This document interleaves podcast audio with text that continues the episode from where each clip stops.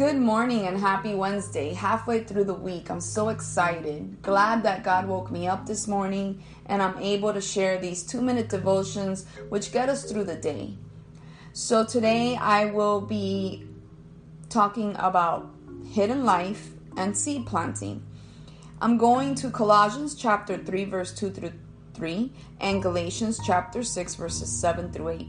Now, Colossians chapter 3, verse 2 through 3 says, Set your minds on things above, not on earthly things, for you died and your life is now hidden with Christ in God. You know, life is so busy. You may find that your mind is usually racing to keep track of all the things you need to do. I mean, multitasking means multi-thinking. And while it's certainly important to keep life going, if you have a family who is depending on you to do so as well, it is even more important to focus your thoughts on things above. So, Paul points out here that when you become a believer, you died, and the meaning and purpose of your new life is hidden with Christ and God. So, to learn about that life and to grow deeper in Him requires us focusing our thoughts on Him. The better we know Christ, the more we will understand about our life. And Galatians chapter 6, verse 7 through 8 talks about seed planting.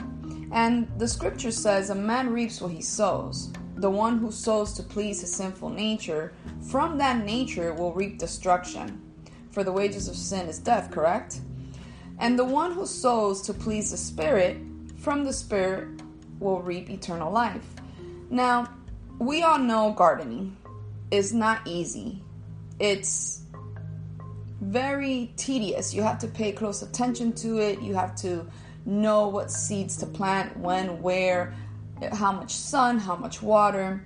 So, even the novice gardener knows that you must plant corn if you want to grow corn.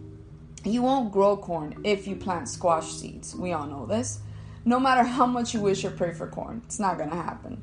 And this directly relates to life priorities. I mean, if you spend your energy in selfish, sinful ways, you'll not be pleasing God. I mean, you can pray for spiritual growth and pray for God to work in your life and ask Him to help you through problems, but your prayers won't do much good. You must do your part.